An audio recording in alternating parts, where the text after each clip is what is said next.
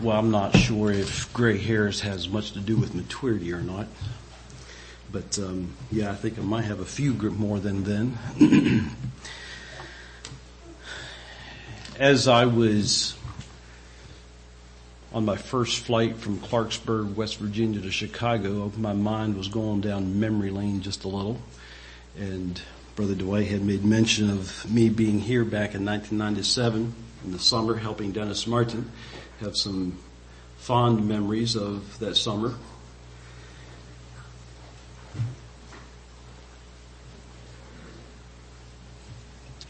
A few memories that I have. This kind of goes back with Dwight and I again. I'm glad your song leader tonight got here on time. Some of you probably don't know that inside story a little bit. He had asked me to lead songs one Sunday morning, and for some dumb reason, I thought the service started at 10. And I got here, and I thought I was in good time, but all the cars were here. And I'm like, what's going on here? And I walk in, and church was already in progress, and I felt about yay big. So maybe my gray hairs did amount to a little since then. So that's not such a... It's a memory, but not so fond, but yet we can look at each other and we can kind of chuckle and laugh. And another memory that I had coming up, and I don't know if you all still do this or not, but I had the most fun fishing that summer. Do you all still go on your yearly fishing trips? Is that still something you do? Oh, you're missing out.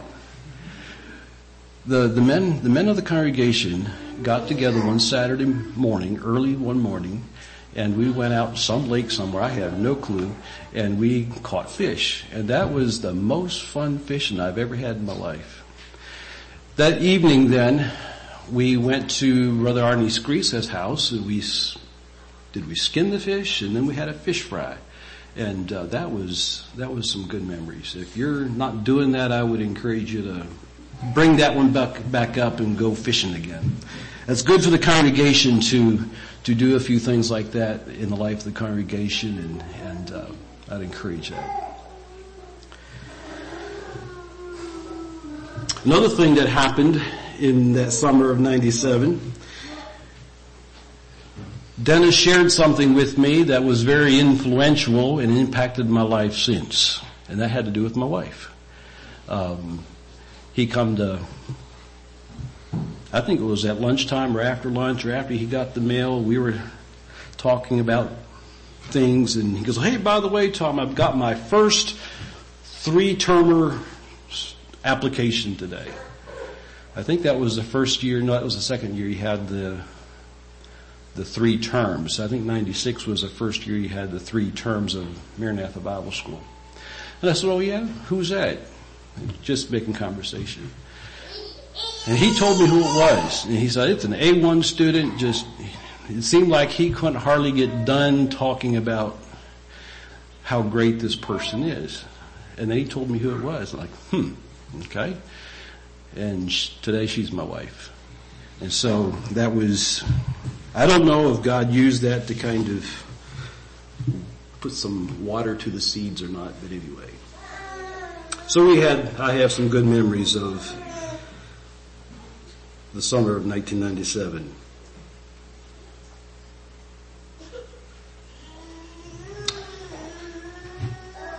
My goal this week is to be Christ-like in my preaching, in my service among you. And if Jesus' goal is preaching and serving was found in Isaiah 61 verses 1 through 3.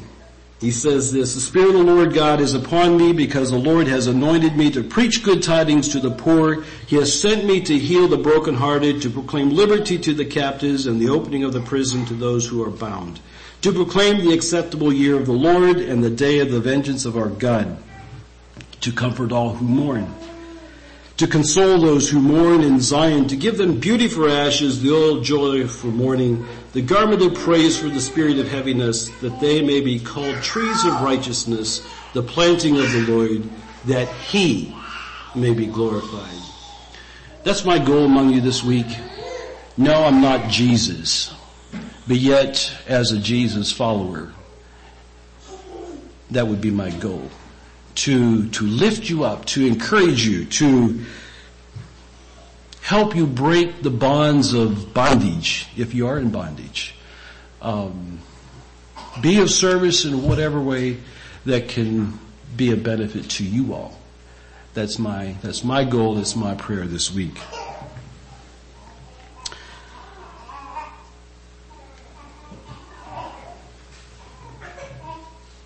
Another prayer that I would have for us this week is found in Philippians 3, verses 7 to 11. But what things were gained to me, these I counted loss for Christ. Yet, indeed, I also counted all things for loss for the excellency of the knowledge of Christ Jesus my Lord, from whom I have suffered the loss of all things, and count them as rubbish, that I may gain Christ and be found in him, not having my own righteousness which is from the law, but that which is through the faith in Christ, the righteousness which is from God by faith, that I may know him and the power of his resurrection and the fellowship of his suffering, being conformed to his death, if by any means I may attain to the resurrection of the life. And I trust that that is your prayer this evening, this week, that if nothing else, and that is to get to glory, if nothing else.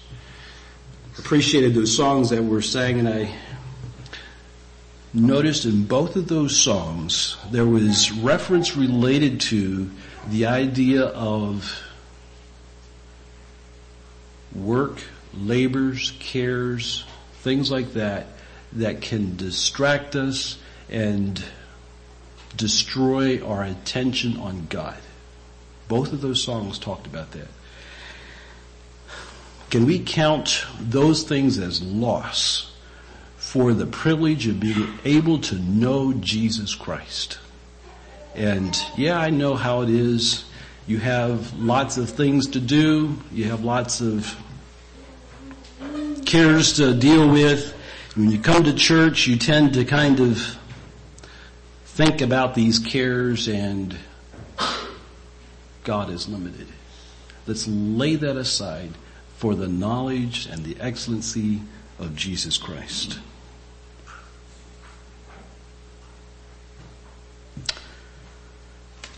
Message for the evening. Title of it is The Road to Revival. And I trust that that's where your goal is, the road to revival. How does revival happen? How does revival come to be? Turn with me to Luke 15 for a text passage.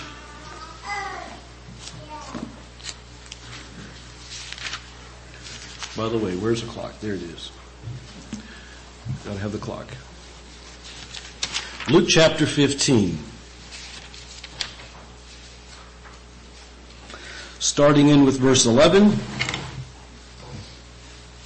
Parable of the Lost Son. And Jesus said, and he said, a certain man had two sons, and the younger of them said to his father, Father, give me the portion of goods that falleth to me, and divide them. And he divided unto them his living. And not many days after, the younger son gathered all together, and took his journey into a far country. There wasted his substance with riotous living. And when he had spent all, there arose a mighty famine in that land, and he began to be in want.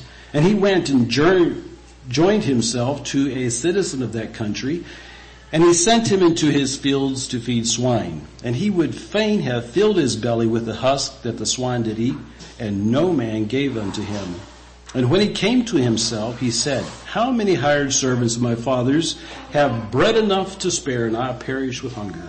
I will arise and go to my father, and will say unto him, Father, I have sinned against heaven and before thee, and am no more worthy to be called thy son.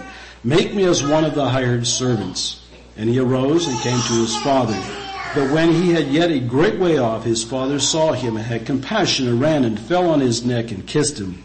And the son said to him, Father, I have sinned against heaven in thy sight, and I am no more worthy to be called thy son. But the father said to his servants, Bring forth the best robe, and put it on him, and put a ring on his hands, and shoes on his feet. And bring hither the fatted calf, and kill it, and let us eat and be merry. For this my son was dead, and is alive again. He was lost, and is found. and they began to be merry. Now his elder son was in the field, and as he came, drew nigh to the house, and he heard music and dancing, and called one of the servants and asked what these things meant. And he said unto him, Thy brother is come, and thy father has killed the fatted calf, because he hath received him safe and sound. And he was angry, would not go in. Therefore came his father out and entreated him. And he answering said to his father, Lo, these many years do I serve thee, neither transgressed I at any time thy commandment, and yet thou never gavest me a kid that I might make merry with my friends. As soon as this thy son has come, which has devoured thy living with harlots, thou hast killed for him the fatted calf. And he said unto him, Son, thou wert ever with me, and all that I have is thine. It was meet that we should make merry and be glad, for this thy brother was dead, and is alive again. He was lost and is found.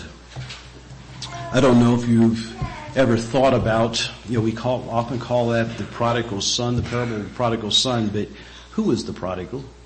Now this is not necessarily the message, but who was the prodigal? When the story got all done, who was the prodigal? I don't read that the elder son ever repented. And so maybe he was the prodigal, because he wasted a spiritual blessing. He wasted a spiritual opportunity. And that cost him far more than his younger brother. But anyway, share that without charge. All right, road to revival. The first step on the road to revival is this thing of conviction. We find that in verse 17. Conviction is being exposed to the truth, or exposed to the Word. And that's one thing that my goal is this week, is just to share the Word with you. I don't intend to convict anybody. That's the Holy Spirit's job. I just want to be faithful in sharing the Word with you and let God speak and let God do the convicting. But conviction, being exposed to the truth or exposed to the Word. Verse 17 says, And when he came to himself, he finally realized of where he was at. Before this, we see him having a high time. He had lots of money. He had friends, and as long as he had money, he had friends. But when the money ran out, so did his friends. And he was left destitute. We all can maybe let our imaginations run just a little.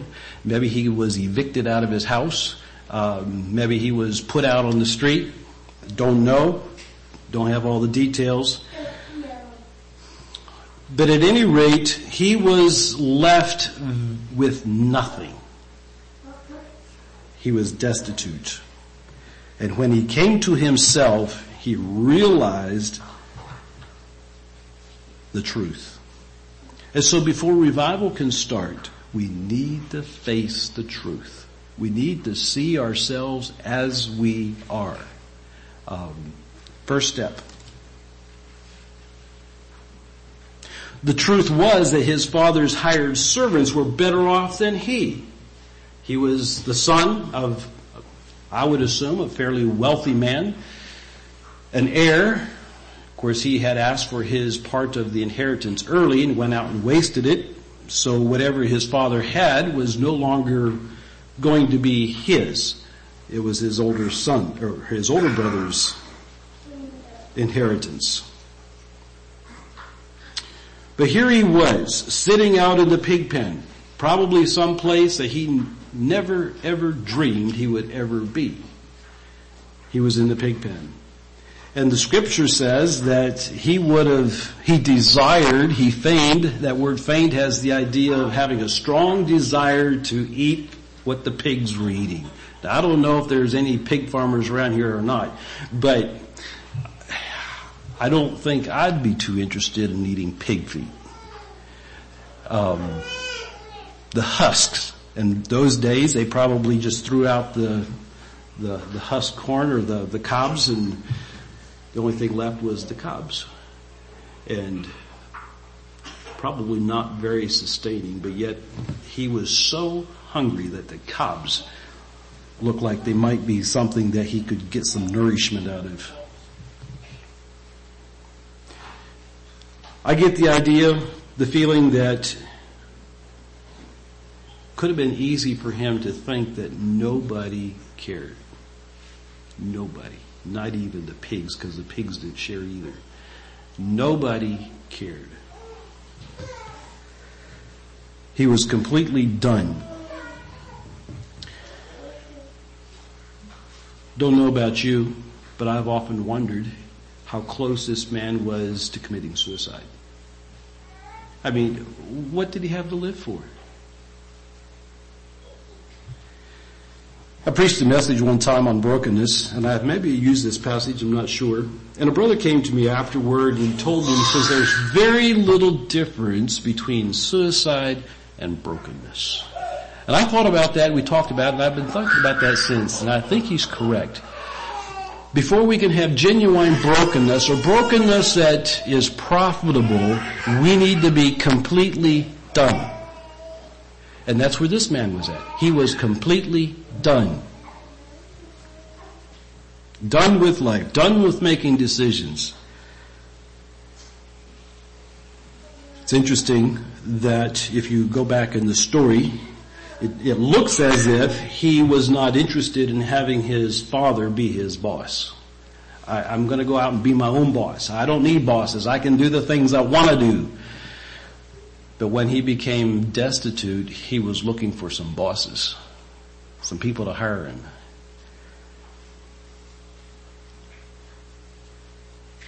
Revival is when God speaks and we get pricked in our hearts, as it was when Peter preached that Pentecostal sermon in Acts chapter 2. And the people responded with, "What shall we do?" And the result was 3,000 souls being baptized into the kingdom. That's revival. What shall we do? Facing the truth. And that's what pricked these people in the heart. Peter had preached a powerful message that was convicting because they were faced with the truth and they were forced to respond. Saul of Tarsus is another one in Acts chapter 9. Verse 4, when we have that bright light from heaven falling down upon him and he is struck to the ground and he hears this voice from heaven saying, "Saul, Saul, why persecutest thou me?" He was forced to face the truth. And later in Paul's writings, he talks about this experience that he had and his pursuit and persecuting the church. And so he brings it up later on in his writings that that's who he was. But he had to face the truth. When the truth was revealed and Jesus said, "Well, it's me you're persecuting." And then he says, "Well, what do you want me to do?" That's conviction. When we're resigned to do whatever it takes to satisfy our spiritual authorities. The second step on the road to revival is confession.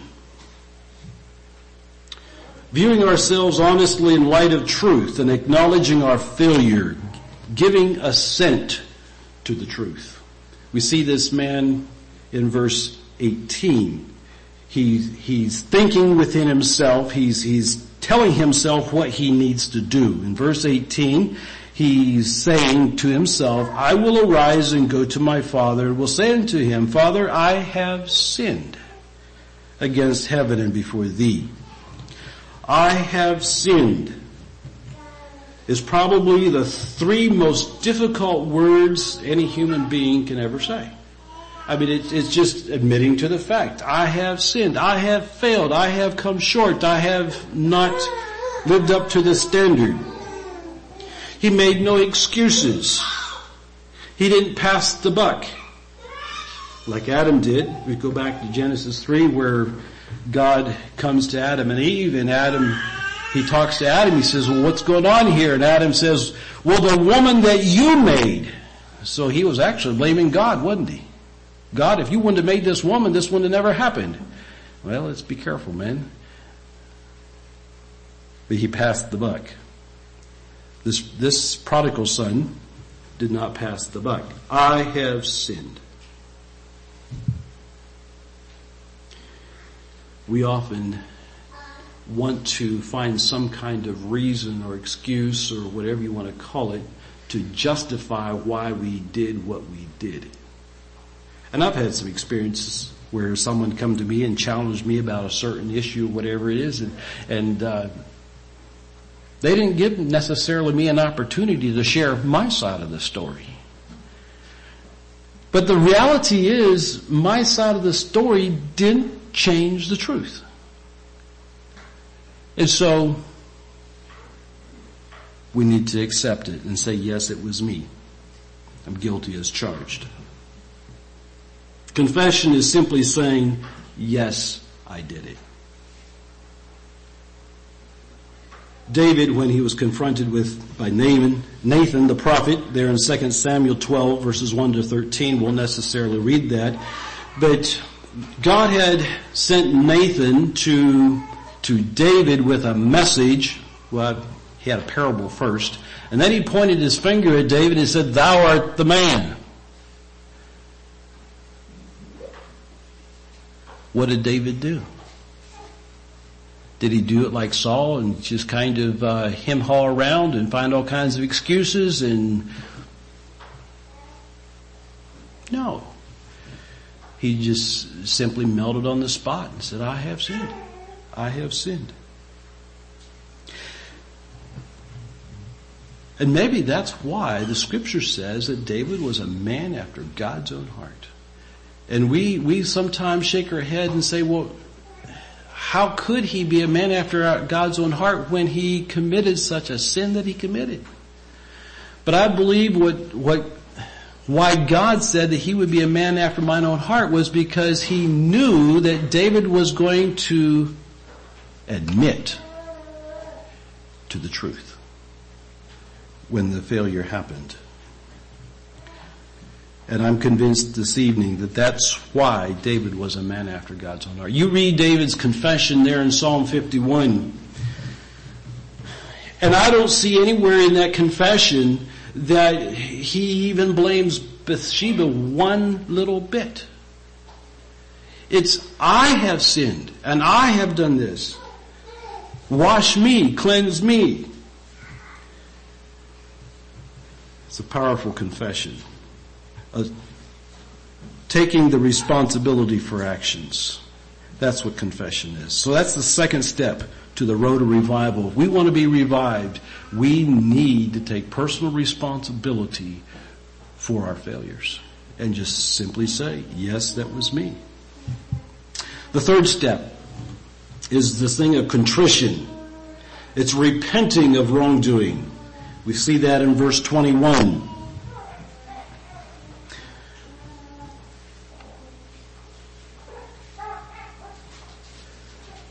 Verse 21, he arose, there was some action here, came to his father. And then verse 21, when he met his father, he says, "I have sinned against heaven and in thy sight, and am no more worthy to be called thy son." Contrition has the idea of complete sorrow. I'm not worthy to be a child of God. I'm not worthy to be a son in this situation. The second beatitude that we have in the Sermon on the Mount is, "Blessed are they that mourn." And that word mourn has the idea of having complete sorrow. Complete sorrow. That's the idea of contrition. The publican, in Matthew 18, verse 13, where Jesus tells a story, or at least, or maybe it was a true happening, not sure just at the moment, but where the Pharisee and the publican went down to the temple to pray. And the Pharisee prayed thus with himself, just going off memory here, and he had some nice things to say about himself. He fasted twice a week, he gave tithes, he was a good guy. The publican Scripture says that he no more would even lift his eyes up. And he just smote himself on the breast and said, God, be merciful to me, a sinner. That's contrition. Merciful to me, a sinner. David, in that penitential prayer of Psalm 51 verse 17, that says that a broken and contrite heart God will not despise. And that word contrite has the idea of to collapse or crouch. It's a little bit like, probably most of you have dogs, and if your dog doesn't do something right, and you kind of get after the dog comes slinking. You know, his belly is on the ground and he's just kind of, you know, not too sure if he wants to get real friendly, but yet he knows he needs to obey, kind of idea. And that's the idea of this contrite heart. Just kind of come, you're coming, but you're slinking and you have a little bit of fear there. Bible says that a broken and contrite heart God will not despise. That's contrition.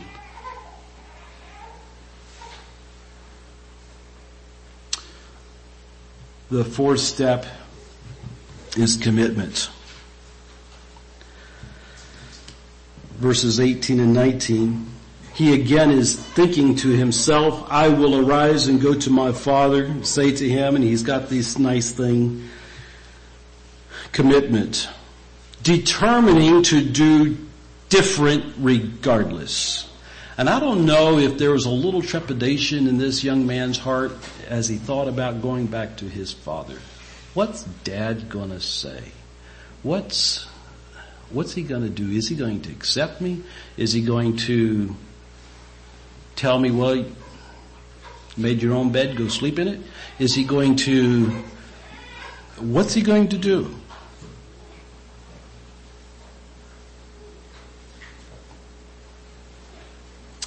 This man considered his failure in the light of truth and made this plan for reconciliation. It didn't matter what his current employer thought.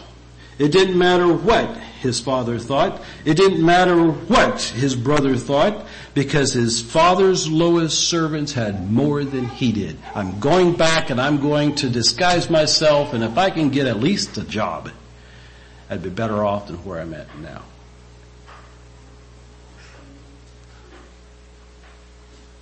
He was fine with the thought of losing the right of being an heir. He was fine with the thought of being at his father's disposal. He was willing to take his medicine in order to have something to eat. He was willing to do what it took to be at least back in his father's presence. And that's commitment. Another example of commitment we find in Zacchaeus, in Luke 19, where Jesus was walking down the road and Zacchaeus wanted to see Jesus, and so he climbed up in the sycamore tree. And Jesus walked under the tree and he looked up and he says, Zacchaeus, come down, I want to go to your house today. And then we know how the story went.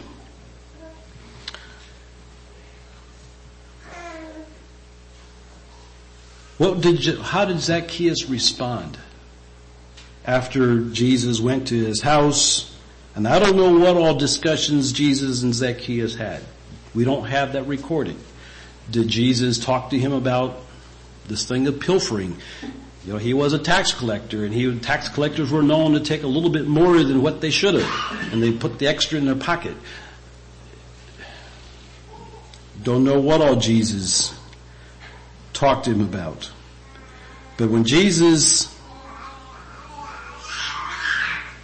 went to his house, verse 8 to 10, there in Luke 19. Then Zacchaeus stood and said to the Lord, Lord, I give half my goods to the poor, and if I have taken anything from anyone by false accusation, I restore fourfold. Commitment. I give half. Did this revival that Zacchaeus experienced, did it affect him? It looks like to me it got into his IRA or whatever retirement fund he may have had. And Jesus said to him, "Today salvation has come to this house, because he also is the son of Abraham. For the Son of Man has come to seek and to save that which was lost." Commitment. How much are we willing to be at the brotherhood's disposal when we confess sin in our lives?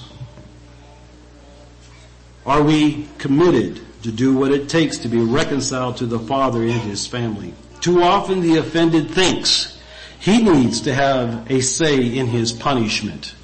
And I've seen people say, well, that's not fair. If I was the one that failed, then I need to be willing to take my medicine. We need to come with a cracked and crushed attitude, coming as a dead man, submitting to what it takes to come to life. And that's where this prodigal son, he came crouching. I don't know. Scripture says he went back to his father. Whether he was, I doubt he was running.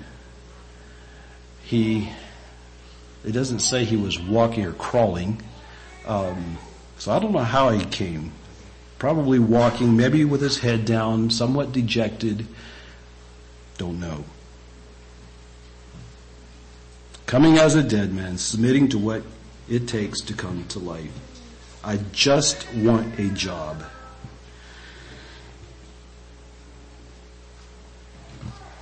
The fifth step is conduct. Call for action, doing different and never returning. The proof is in the fruit.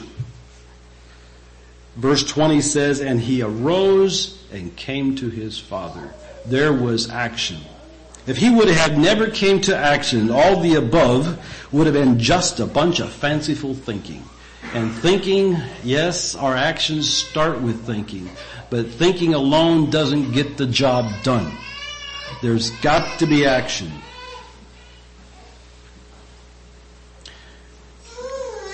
Or he would have ended up with more discouragement, depression. Victory over sin calls for action. Changed action. Action that gives proof to a changed relationship in our spirits. It isn't what will others think anymore, but what will God think? What does God think about my situation and my choices? Jesus told the sinful woman that was caught in the act of adultery in John 8, verse 11, "Neither do I condemn you." Did he stop there?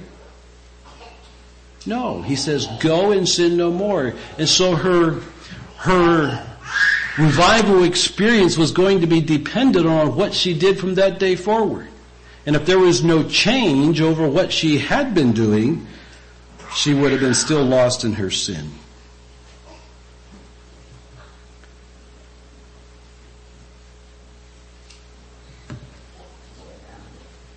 Responding at the time of revivals or confessing audibly to sin and failure is not a sign of weakness, but a sign of victory.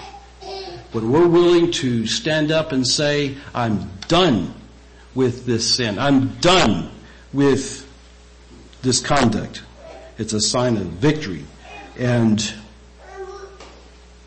it brings a change of conduct and a sign of conviction. It's a sign that God is in the process of sanctifying and preparing us for eternity. And isn't that what we want? Being sanctified and prepared for eternity should be our ultimate goal. And to be able to stand holy before the holy judge and enter his holy presence with joy and anticipation. It's the person that doesn't make audible confession of the work of God in their life that will probably not be completely victorious. James 5:16 says, "Confess your faults one to another and pray one for another that ye may be healed. The effectual fervent prayer of a righteous man availeth much." And so this week at revivals, I'm not expecting a a big turnout of confession of sin. I think you all are good people. I don't see a bunch of sinners, so to speak. But if there is sin, if there is failure, let's be faithful and confess them and get victory, get help, so that when Jesus comes, we can be presented blameless.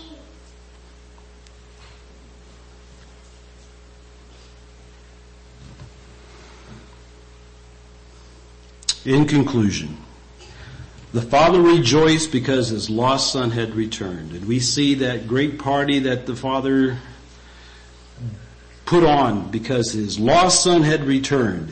And may that be the rest of us, those of us that don't respond publicly in confession of sin. Let's rejoice over those that are confessing sin and wanting to get right with God and wanting to find victory in your lives.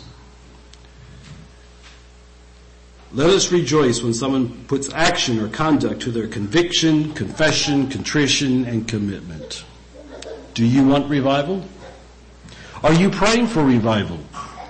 Are you praying for revival for yourself? Revive me, O Lord. I hope you are. I want to encourage us to keep praying for these meetings. I want to be led of the Lord in what to share. And I don't know you, and I don't know what your needs are. But God does. And I'm convinced that He can speak to us and revive us. I do want to open myself to be of your service. As I said before, I'm stuck here. My flight doesn't leave till Monday morning. And so I'm not going to run off. So if you need someone to counsel with, I'm here. There's ways to get hold of my phone number if you want it. After the service, whatever it is, I want to be used by God for your service, for your good.